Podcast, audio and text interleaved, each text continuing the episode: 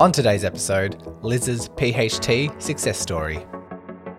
Welcome to the podcast helping you overcome your proximal hamstring tendinopathy. This podcast is designed to help you understand this condition, learn the most effective evidence based treatments, and of course, bust the widespread misconceptions. My name is Brodie Sharp. I'm an online physiotherapist, recreational athlete, creator of the Run Smarter series, and a chronic proximal hamstring tendinopathy battler. Whether you are an athlete or not, this podcast will educate and empower you in taking the right steps to overcome this horrible condition. So let's give you the right knowledge along with practical takeaways in today's lesson.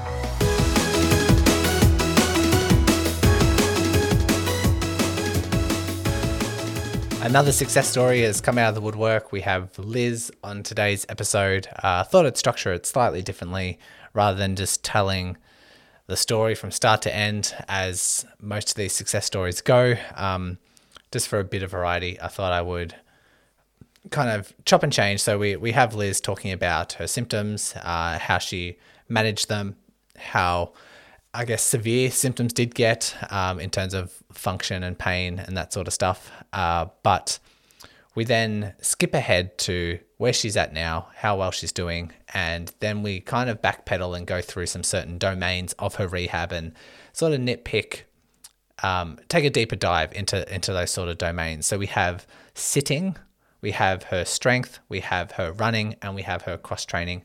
Um, so we sort of backpedal and dive into all of those bits and pieces, and I sort of prompt some questions that I know a lot of PHT sufferers do ask about, you know, how long it took to, for sitting to start noticing an improvement in her sitting, or um, when it comes to running, what sort of, um, I guess, pain levels you're following, and when to progress, how to progress, and a, a lot of those elements. And so we break those down and Liz was great with her responses and her story itself. She's doing really, really well. Um, I won't give too much away. I'll let her explain everything. Um, but yeah, for without further ado, let's chime into Liz's success story. Liz, thank you for joining me and welcome to the podcast. Hello, thank you for having me. It is my pleasure. And this is, uh, I'm glad that you've decided to jump on. I'm glad that you reached back out to say, you know, um, to mention your successes that you've had so far because it's exciting um, and I'm looking forward to diving into it. But before we get into the specifics, can you maybe introduce yourself and prior to the PHT, um, what was your like fitness, your health, lifestyle revolving around? Yep, that's fine. Um, so, yeah, my name's Liz. Um, I live in Huddersfield in West Yorkshire in the UK. Um, and um, I developed PHT in um, late 2020, I think. Um, prior to that, um, I've run for years, um, but more seriously, probably the last 10 years or so. I started running as a teenager, always enjoyed the outdoors. but probably, as I say, the last 10 years or so, um, got into races, just, you know, not majorly seriously, but run a few marathons, um, lots of halves, um, 10Ks, run with my local running club. Um, just enjoy it. Uh, just, um, you know, keeps keeps me sane. enjoy the mm-hmm. social side. Um, so, yeah, um, and up until developing PHT, I, um, had started training for um, the London Marathon um, and was training quite well, actually, really enjoying it. Um, had a coach, so was um, kind of really focused. Probably, you know, my fitness probably the best it had been. Um, and then, as we all know, in 2020, everything came to a, a, a grounding halt. Um, so London was cancelled, and um, I carried on my training at quite a, a, high, you know, not intensity necessarily, but continued. We all had a little bit more time on our hands. So probably continued, not as though I was training for a marathon, but not too far off. Um, it's hard to say what my injury was caused by in the first instance. It wasn't PHT at that point. It was um, uh, oh gosh, what was it called? Peroneal tendonitis, I think. Um, so developed that um, and managed that over the summer. Um, thought I was doing the right thing by doing lots of cross training, and I think it probably was. But my personality is that I tend to do everything to the extreme. Um, so I was doing loads of online Pilates um, sessions, um, probably you know tons of stretching. Got on the um, when when things reopened a little bit, got on the back on the well the spin bike, so to speak, at the gym. Um, sometimes doing two sessions on the bike a day. Um, just really, particularly because I've been so fit, not wanting to lose it all. Um, and then started feeling a little bit of a niggle into my glute um, in um, November, December 2020. So yeah, uh, and at that point, because I had a, I had had a little bit of a similar issue when I was training, and managed to or I thought I had. I thought it was parent. Um, sorry, I thought it was uh, piriformis at the time because it was so high up in my glute. I thought I could kind of manage it and run through it. Um, and the rest is history because obviously I couldn't. Eventually, uh, it became apparent it wasn't that. Not for a while though. It wasn't until I think the March when I went for um, a biomechanical assessment um, with a, a, different physio over in Manchester, and um, immediately he said it's not it's not uh, piriformis. It's actually um, I think he called it high hamstring um, tendinopathy at that point. Um, so that's when I kind of was, was begin was able to begin managing it um, a little bit more, you know, uh, in line with what I needed. He said, "Stop stretching." because I've been stretching because I've got hamstring pain. So the immediate thing was to, oh, I need to stretch. She said, your, your hamstrings are, he said zero, whatever that meant. I think, you know, I had completely flexible hamstrings, which as a, as a runner, um, I didn't need and was very unusual. um, so yes, I think I've probably gone off on a complete tangent there, talking about the history of it. well, it is a long history, and uh, from the general sense, I guess there's um, trying maintaining sort of high volume uh, training, that that being like running and also the spin classes that you're talking about. Just trying to not lose fitness, which I, I think is a pretty valid um, concern that a lot of people have when they are injured or, um, like you say, you had the, the ankle issues and wanting to cross train to preserve fitness because I think that's a lot of fear, especially if you are hovering around marathon fitness. I think that's a, a pretty strong motivator for most. And um, I guess like the onset of symptoms, you're talking about, okay, start noticing some tightness and some um, soreness around the high hamstring or glute sort of area, to which you may be suspected the piriformis. Um, was there any other signs? Was there any sitting pain, or was there any like pain bending forward, or any of those other classic signs of PHT? Um, yes, I think sitting was quite an early symptom, sitting pain. Um, and I remember, um, I remember because I came back just before Christmas, and I remember saying to my, you know, to my running friends, I'm going to get through Christmas and then have a couple of weeks off because that was niggling. And I seem to remember sitting um, and sleep as well at the same time. I've never been a great sleeper. I decided to um, try and tackle that um, just after after Christmas. Um, so I started doing like an online um, CBT, like sleep CBT course, um, which involved um, sleep deprivation in order to get myself absolutely exhausted, which I probably didn't need to be honest, because I felt already exhausted. So I'd sleep. Um, and I remember my husband saying to me, I'd like literally fallen asleep on the uh, living room floor because I couldn't sit. So therefore I was laying on the floor. um, but then I was so tired, I was just falling asleep because I was let down. So that was probably um, yeah around Christmas time, January time. Um, but I'd had a little bit of that with the piriformis. You know, I had had a bit of glute pain. So again, um, it felt different. It felt more intense. But at that point, I know when I look back on Strava, um, I had said at one point I was having an easy week. um, because of hamstring and glute pain. So I was obviously aware that it was in the hamstring area as well at that point.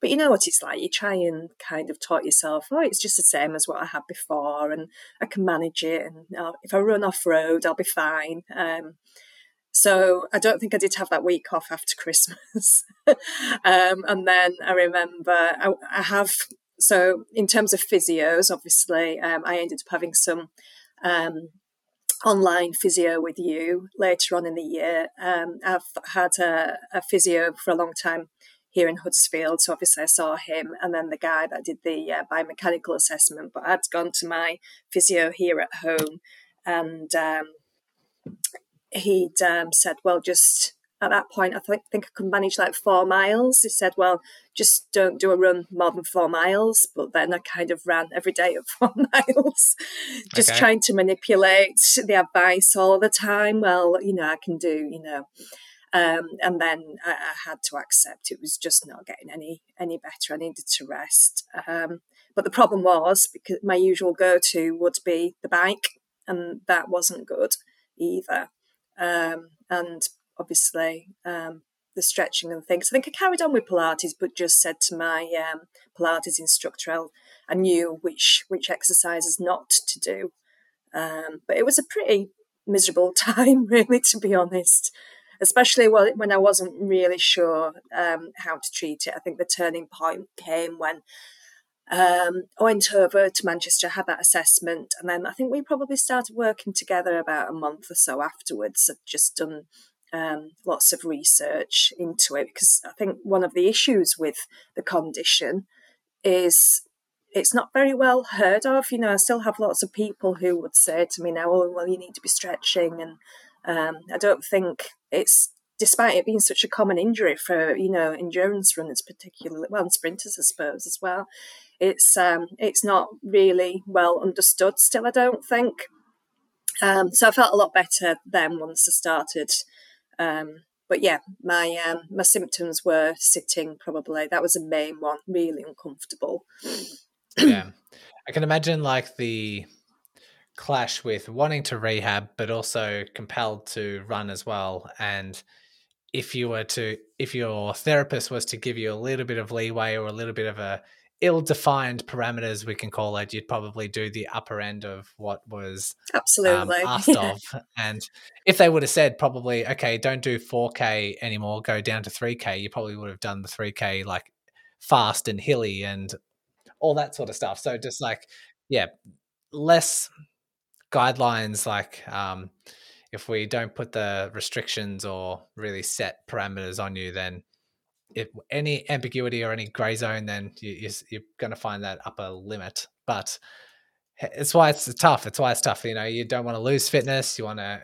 You've got races like you know set off in the future. I, I want to stay as fit as possible, and that's you know generally what people gravitate towards, particularly with the certain runner personality traits. Um, and how bad did it get? Like, if we're spanning over, you know, a year or so with having this, and the therapists maybe like misdiagnosed or piriformis and a diagnosis, then um, backing off the running. What did your capacity drop down to, or what? How intense did symptoms end up getting?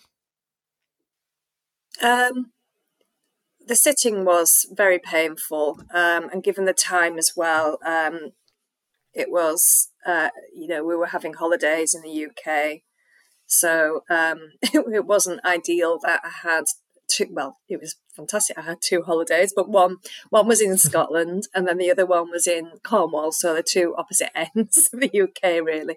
So I remember, um, you know, having to sit on long car journeys, and you know that was really painful and um, you know my job um, is I'm a head teacher, so you know a lot of it is desk based, although I am obviously up and down a lot. Um, so, but I had to. Um, we can't afford a sit stand desk at work, although to be honest, I never tried. But I had um, mm-hmm. one of the old overhead projector desks um, in my room. In fact, it's still there now. and used to stand at that um, rather than you know sitting. But then you know if you stand too long, your back becomes ache, doesn't it? So I had like a timer on my. You can get apps, can't you? Sit stand apps. Um, to sit and you know to sit down and so it was timed um, so there was that and then obviously just the pain and you know i could feel it walking and the frustration um, of it all i mean the worst thing really is i think most of us do you you exercise for your, your mental health don't you? And it was it was that really. And there's some bleak stories around as well isn't there? You've just got to be careful as well. You know i think some people mine was tendinopathy. You know i hadn't torn anything off the bone or um, you know it's a classic overuse really. But you can um, read lots of um, horror stories out there if you're not careful that people never recover. Or, I mean, it was a nasty injury. I think from start to finish, I think um, it took me 15 months to get 95% right. Even when I was training for London this time, so around London Marathon again this time, even then, you know, I did have one flare up where I had to sort of rethink what I was doing. I was meant to race a 10 10 mile race. Um, and I just, I did do it and it did it at quite a good pace still, but um, I kind of did it more as a training run um, as opposed to a race. So even, you know, that's what, two and a bit years later, um, you know, can, and I probably will get other flare, flare ups. I think it is, once it's kind of a damaged tendon, it has, um, it's a weak spot, but, you know, I know how to manage it now. Mm, yeah. It's kind of a double whammy when, you run for mental health and then you have that taken away or you have that severely diminished and it starts to affect your mental health which then starts to inhibit your recovery.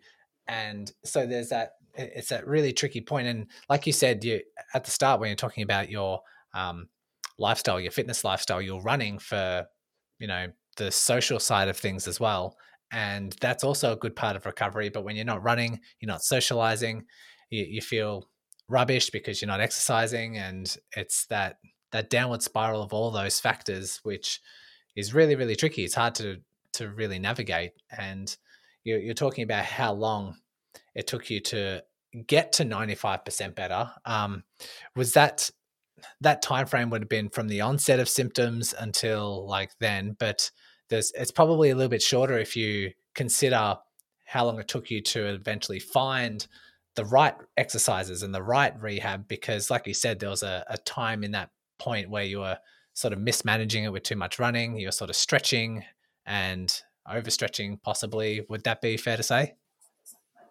Yeah absolutely. Um i think i consider that i was back probably late last summer um, so Leo was back at my running club sort of September-ish. Um, I think I probably I did run last summer. Yes, I definitely ran last summer. So I'd say probably it was a year, um, maybe slightly longer. Um, yeah, I did. I did actually. No, it was actually less than a year. I did manage to give, get myself another injury just as I was coming back. Um, I had. I'm prone to. Um, oh, um, another, I can't remember what it's called now. There's too many injuries, but I'm prone to another injury, posterior tibia tendonitis. So I managed to get a little bit of that as well, just as I was, um, you know, returning, which is very frustrating. I have like three injuries within that period. Um, you know, yeah. nodding your head. You understand what it's like. We're trying to come back, and then something else happens. Um, so yeah, maybe a year, maybe slightly less than a year for that actual injury, um, but a long time. It's the longest injury um, I've ever, ever had to like manage.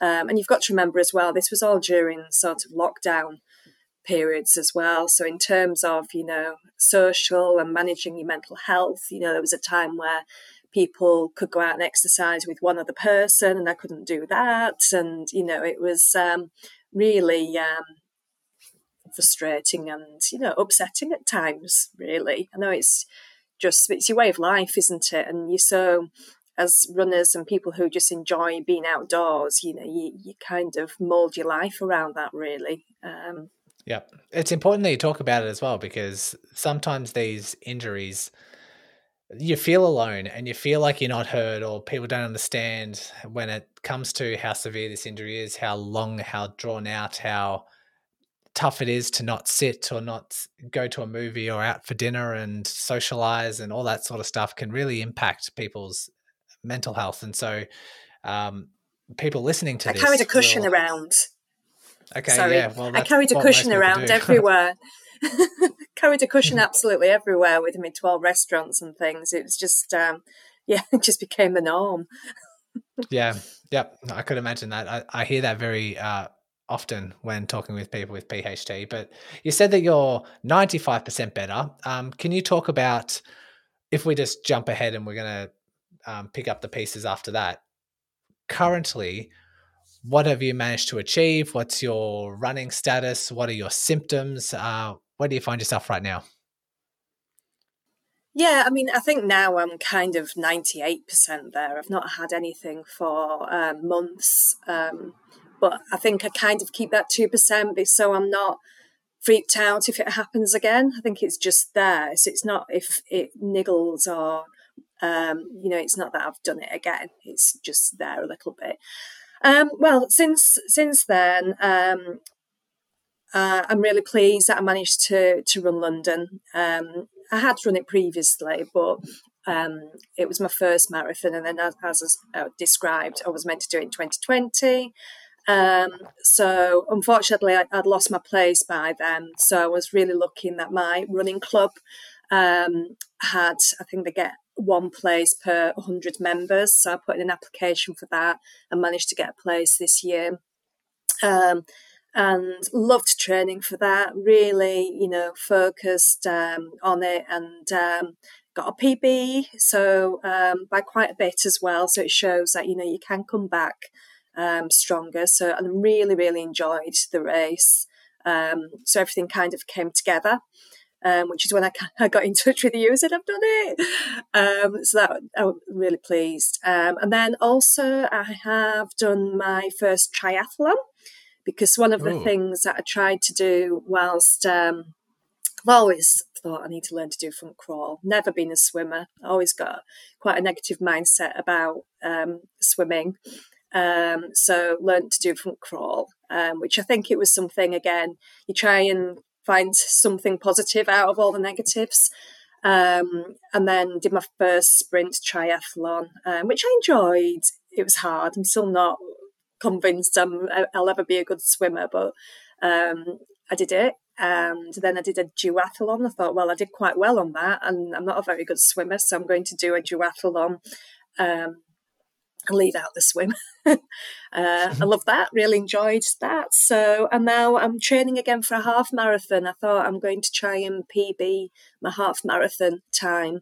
Um, so I'm doing Manchester in October, but I'm actually going to, I'm training for it properly as opposed to just doing it as part of marathon training or off the back of, you know, my normal just running training.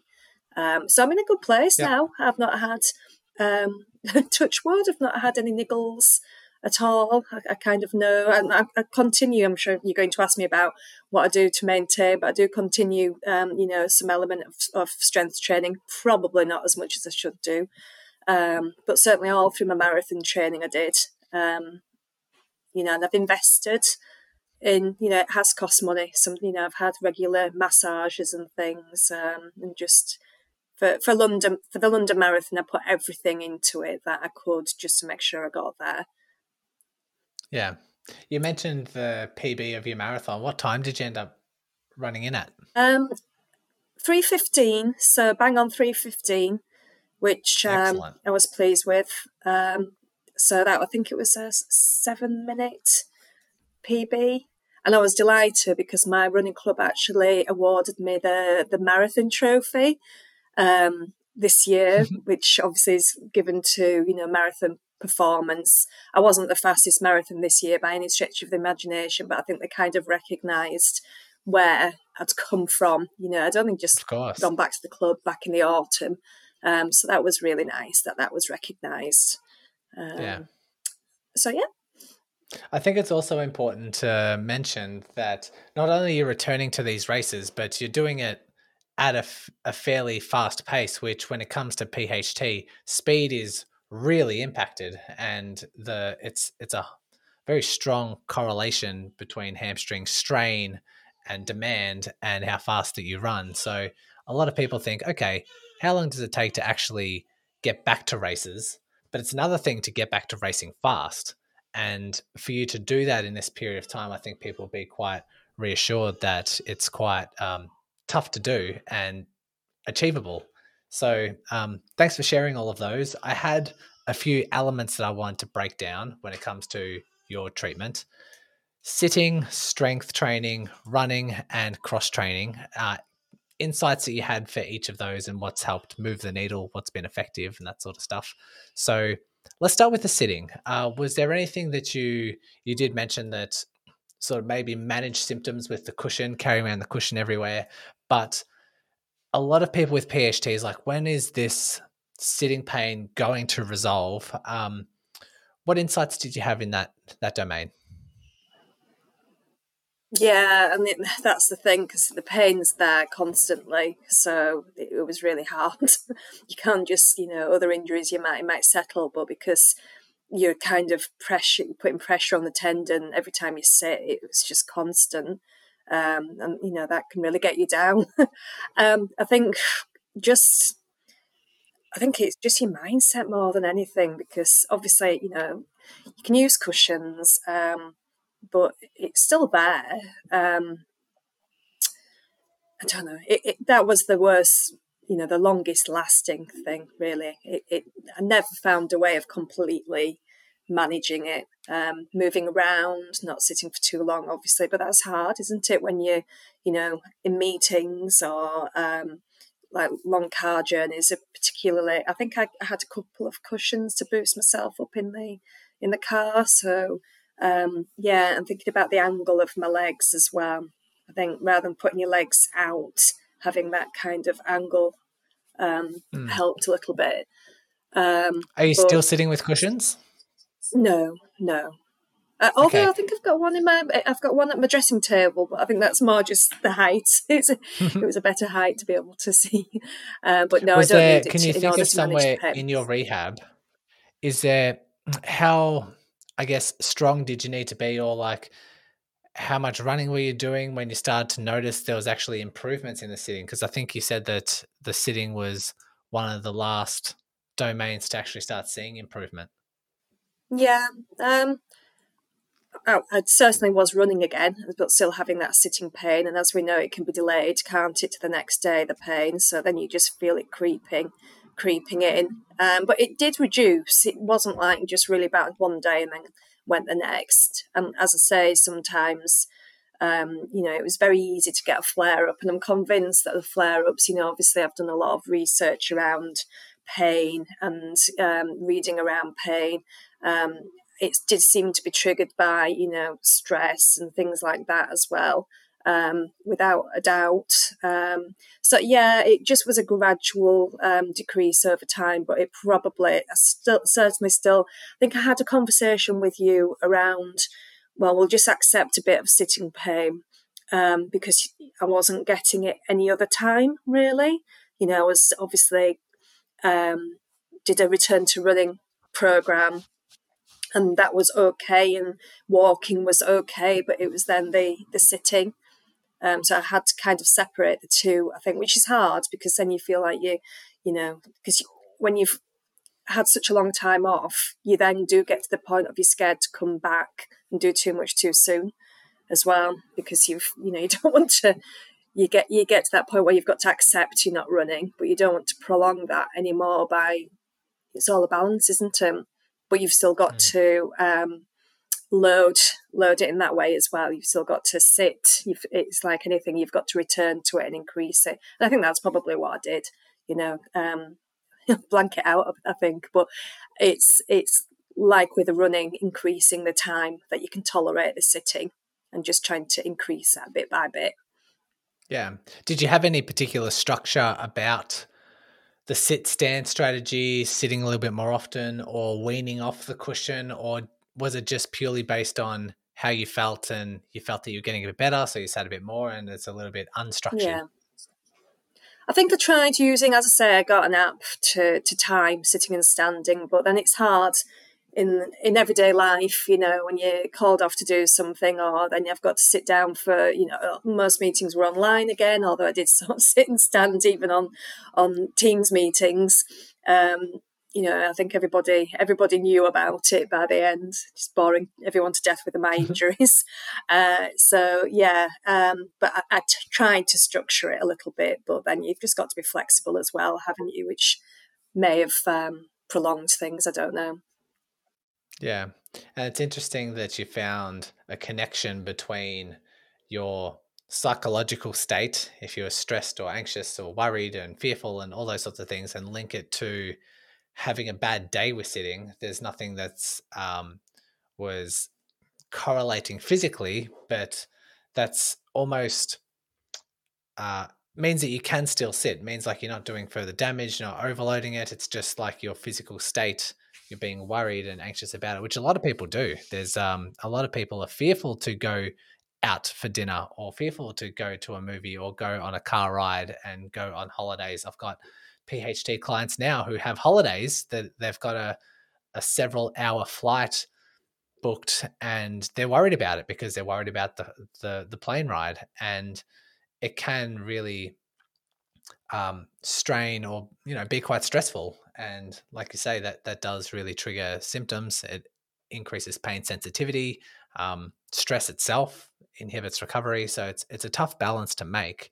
Um, but did you think on the psychological side of the sitting did that did you naturally just increase your confidence as you were getting better or was there any proactive measures to mitigate the the stress and worry like mindfulness or positive thinking and those sorts of things? Positive thinking i think. I mean as i say the amount of um, i became quite knowledgeable about the condition i think and uh, as you've just said it's um, it's not actually making things worse. Um, it just feels that way.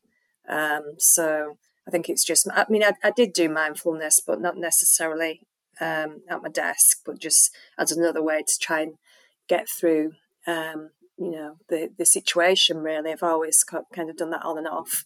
Um, so yeah, just, just that belief that it will sort of gradually um, dissipate really, which it did. Yeah, Yeah. self belief is pretty strong. Okay, um, thanks for the breaking down the sitting side of things. Uh, let's go into the strength training. So, were there any strength training exercises that you think were really effective in managing, overcoming PHT? Um, yeah, I think well, I started with the Nordics amongst other things, but you know, in terms of what I really you think you find you go to exercises. So um, did lots of those. Think they kind of got me going, um, and then obviously added some weight. So um, um, oh, I can't remember what they're called now. Um, single leg, like the arabesque. Yeah, single, single leg deadlift leg. looking thing. Yeah, deadlifts.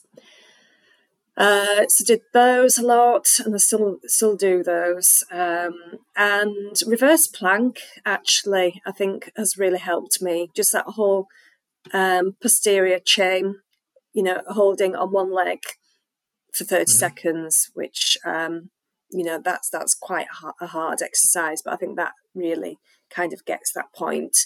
Um, so use use that a lot as well. But um, and I think we did lots of different exercises, didn't we? You sent me lots, um, but those particularly um, step ups as well. So yeah. Um, yeah. Might be good to uh, explain the reverse Nordics. So, for those who aren't familiar, if they're familiar with like a normal plank, this is where you turn around so you're actually um, chest up or facing the ceiling and you've got your elbows back onto the floor. And so it still looks like a plank position, but you're just facing the other direction.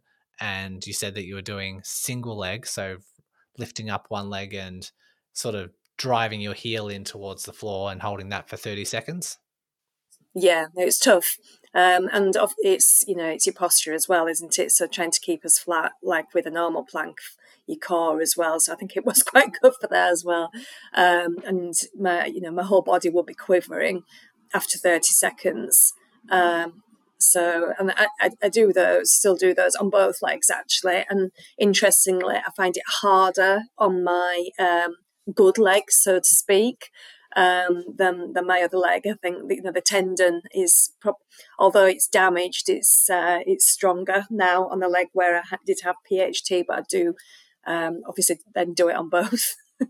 yeah. So that's yeah. that's still definitely a go-to exercise and one that I would you know recommend, highly recommend. I do recommend that to you know friends who sort of describe similar niggles. So do they you know do the reverse plank. Um, my husband can't do it. He can't do it on one leg. He just does it on both legs. So I think it is quite challenging. Yeah. And do you prescribe to a certain how many times per week, or do you have a set structure around those? No, not enough really. I mean, certainly when um, in my head now I'm training again, like one strength session a week at least. I know I should be doing more, but it's it's fitting it all in. Um, when I was training for London, uh, I did actually go to a strength and conditioning class at my um, physio, paid for a package that involved um, you, you got a strength and conditioning, but only I went so we could tailor it to to what I needed. And I remember she was doing uh, the physio was getting me doing you know um, like three or four sets of of the reverse plank. And I think actually to be honest following that that's when I had my niggle. Um, so I think it just it wasn't necessarily I think I just overworked it really and then was conscious that I didn't want to race on it after that um, yeah. But ideally, I guess I should be doing it twice a week, really. Yeah, well, like you say, it's trying to find the balance in things, and I, I, guess running's taking up a lot of your time. And in saying that, moving on to the the running domain, do you have? My first question would be like, do you follow any particular rules, guidelines when it comes to symptoms during a run or after a run? Um, do you, yeah, do you do you prescribe to any particular guidelines right now? Not now, because as I say, luckily I'm um, pain free. I think um, I think I would listen to my body more than I, than I did do previously, and not try to. I think I would be quicker to stop. Hence, you know, the decision I made not to do this race through my training. Actually, um, looking at the bigger picture, wouldn't you know wouldn't risk that again. Um, but that's you know that's me listening to my body. And it's hard isn't it to know what is a little niggle and what's an injury. Um, but you know if it is a little niggle then you have a couple of days off then it, it doesn't matter does it? So um, and then throughout you know throughout the you know the injury then i probably tried to subscribe to the three out of four um, three or four out of ten. Um, but again that's so relative and I remember thinking, well, that's, you know, I don't feel like I'm being stabbed to death. But then somebody said to me, hmm. no, it's like kind of, you've got to think of it as in the most pain you'd have for this particular injury, not like the worst pain you could have ever. so even then, I was thinking, you know, I'm trying to rationalize it in my head, thinking, well, it's not that bad because I don't feel being.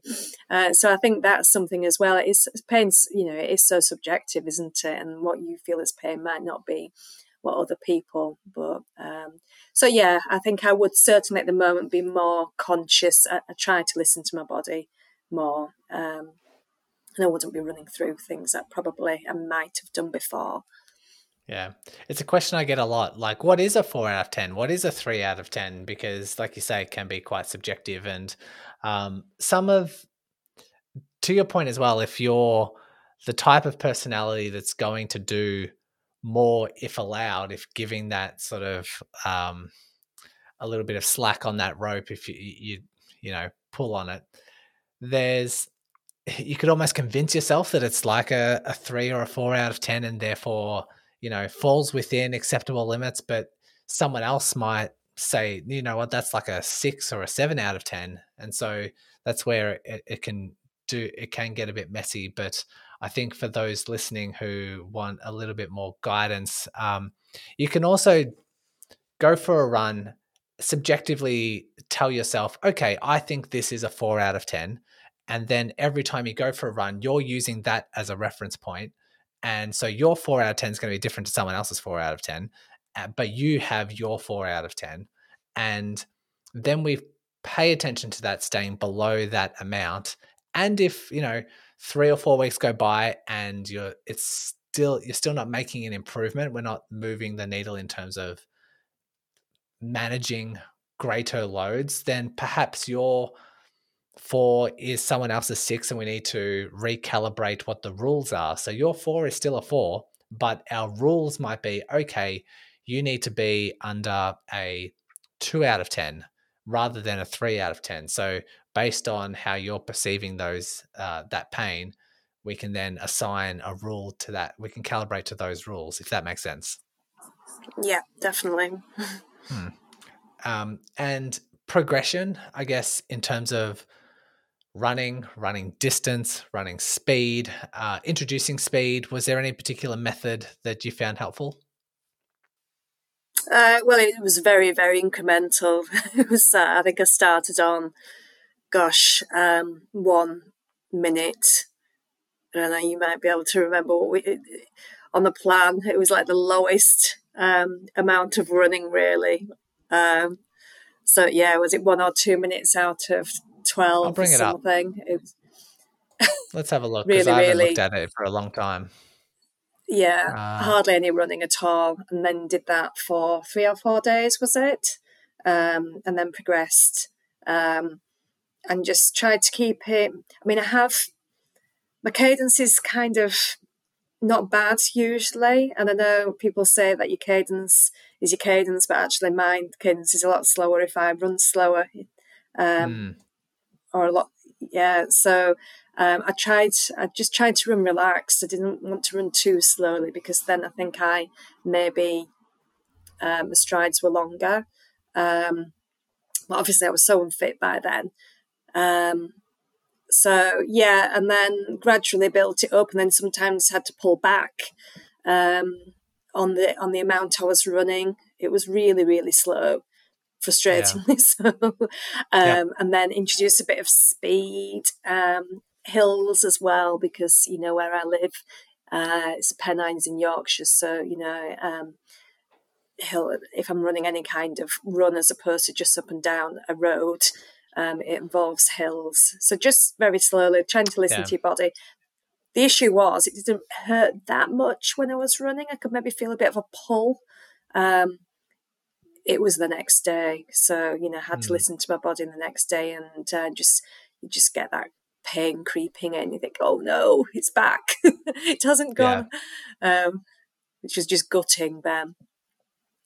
I looked up the first phase of the walk around program that we assigned, and it was four repeats of one minute running, three minutes walking, and then progression every like every third sort of attempt or second or third attempt. But we just added one repeat of one minute every time, but then you know, that one minute turned into two minutes. The four rounds turned into six, eight, 12. And um, once we were doing a fairly considerable amount, we then started introducing speed. And these speed sessions started at 30 seconds of faster running, then one minute of jogging doing that five times and then building up upon that. So, yeah, like you say, very um, gradual, very incremental, but necessary when it comes to seeing what you can tolerate. I think people ramp up way too quickly and have a setback and have yes. a flare up and those sorts of things. So,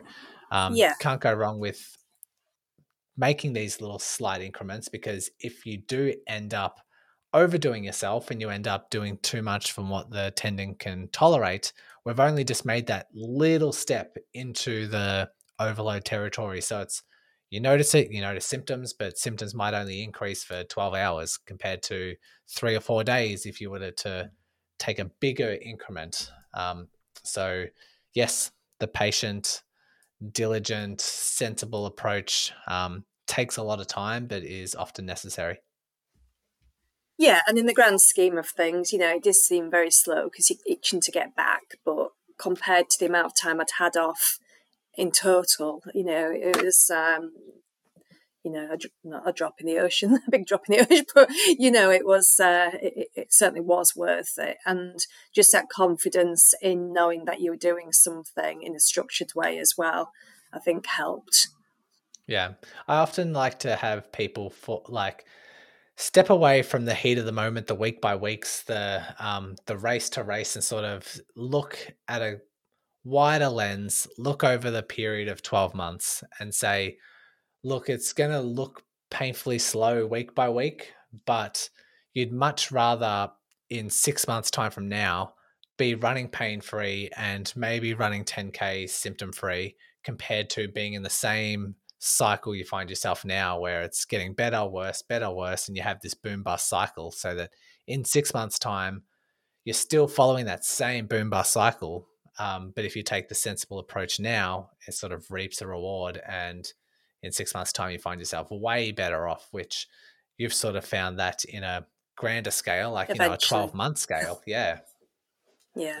I think um, you know once you accept that your your running fitness is going, um, you just want to do whatever it takes to get right.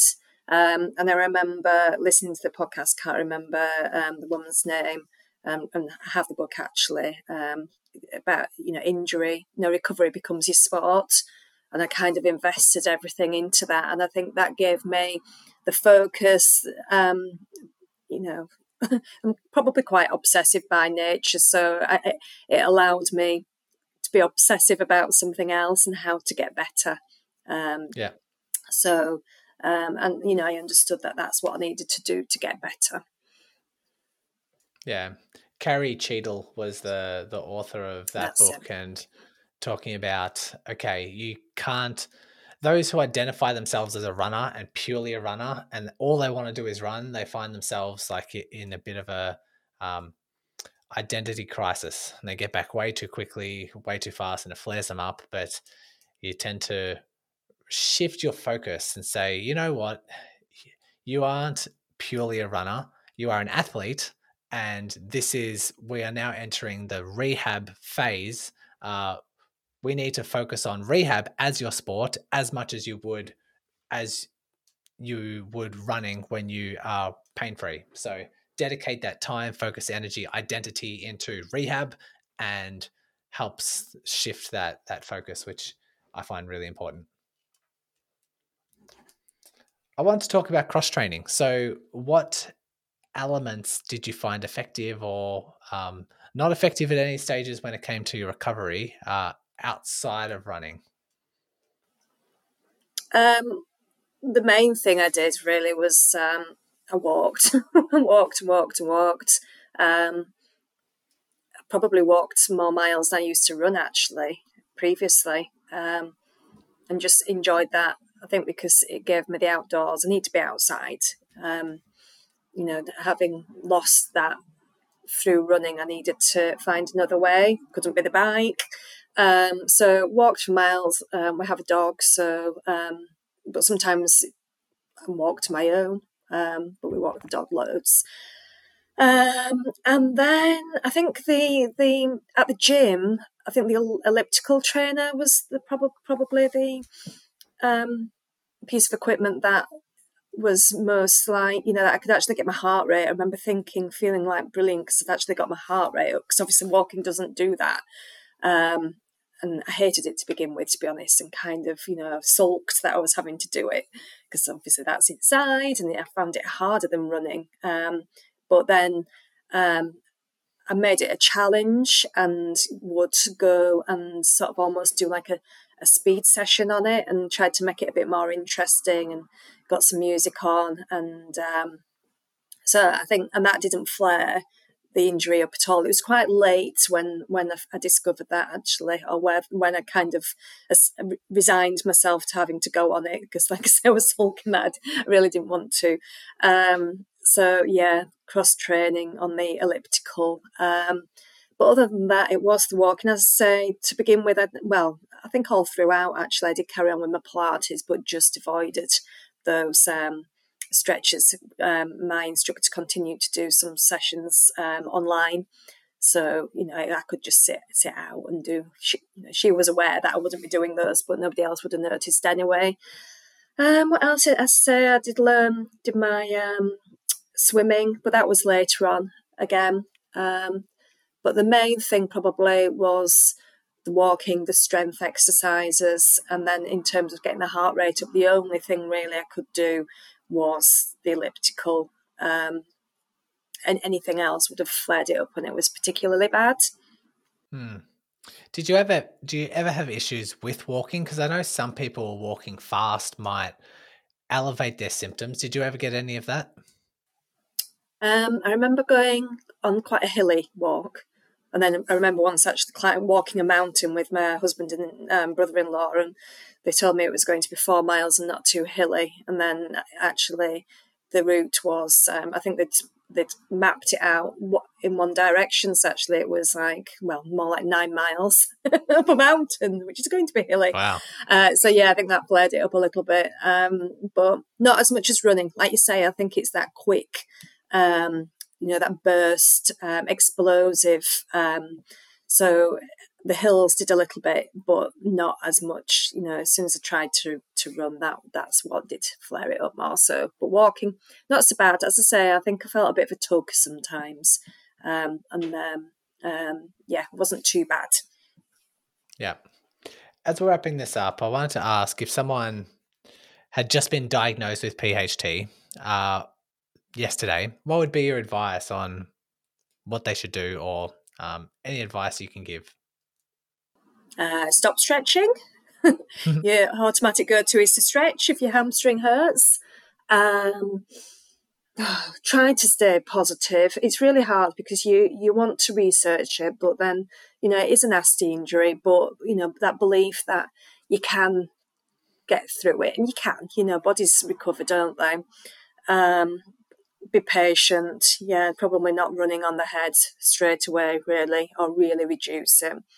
Um, and then try to maintain, you know, if for me, like, if like for me, it is a lot of your social life and um, I, I continue to try to be involved in the running club um, through, you know, marshalling and things like that at races. So just trying to to keep as positive as you can. But you have to, you know, it's that acceptance that you probably are going to lose your running fitness.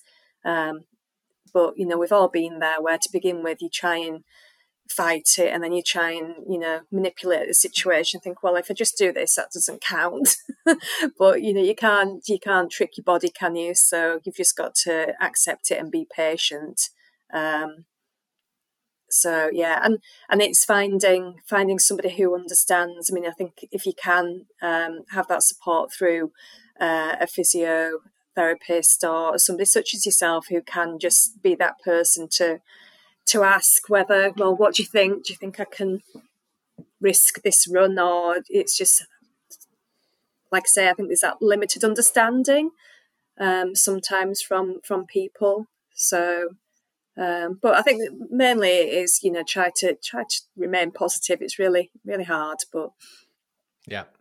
Well, I think these stories really help with that. You mentioned um, belief. Uh, you mentioned also those stories and posts and things you can find on Facebook that does the opposite. It can actually be quite um, detrimental in terms of your mindset if you find that people are really struggling and have had it for years and years and see no improvements and requiring surgery and all those sort of things that will gravel, gradually will gravitate towards those sort of posts and those sort of groups because they're the people that are wanting to post the most. You don't see a lot of people posting success. You see a lot of people posting questions because they are themselves quite fearful and uh, looking for answers. And so when things, when that naturally happens, it can provide a lot of fear. But you coming on and sharing your story, you know, bucks that trend. It's sort of getting people to think more positively, people to start confirming to themselves that they do have belief and people can negotiate this and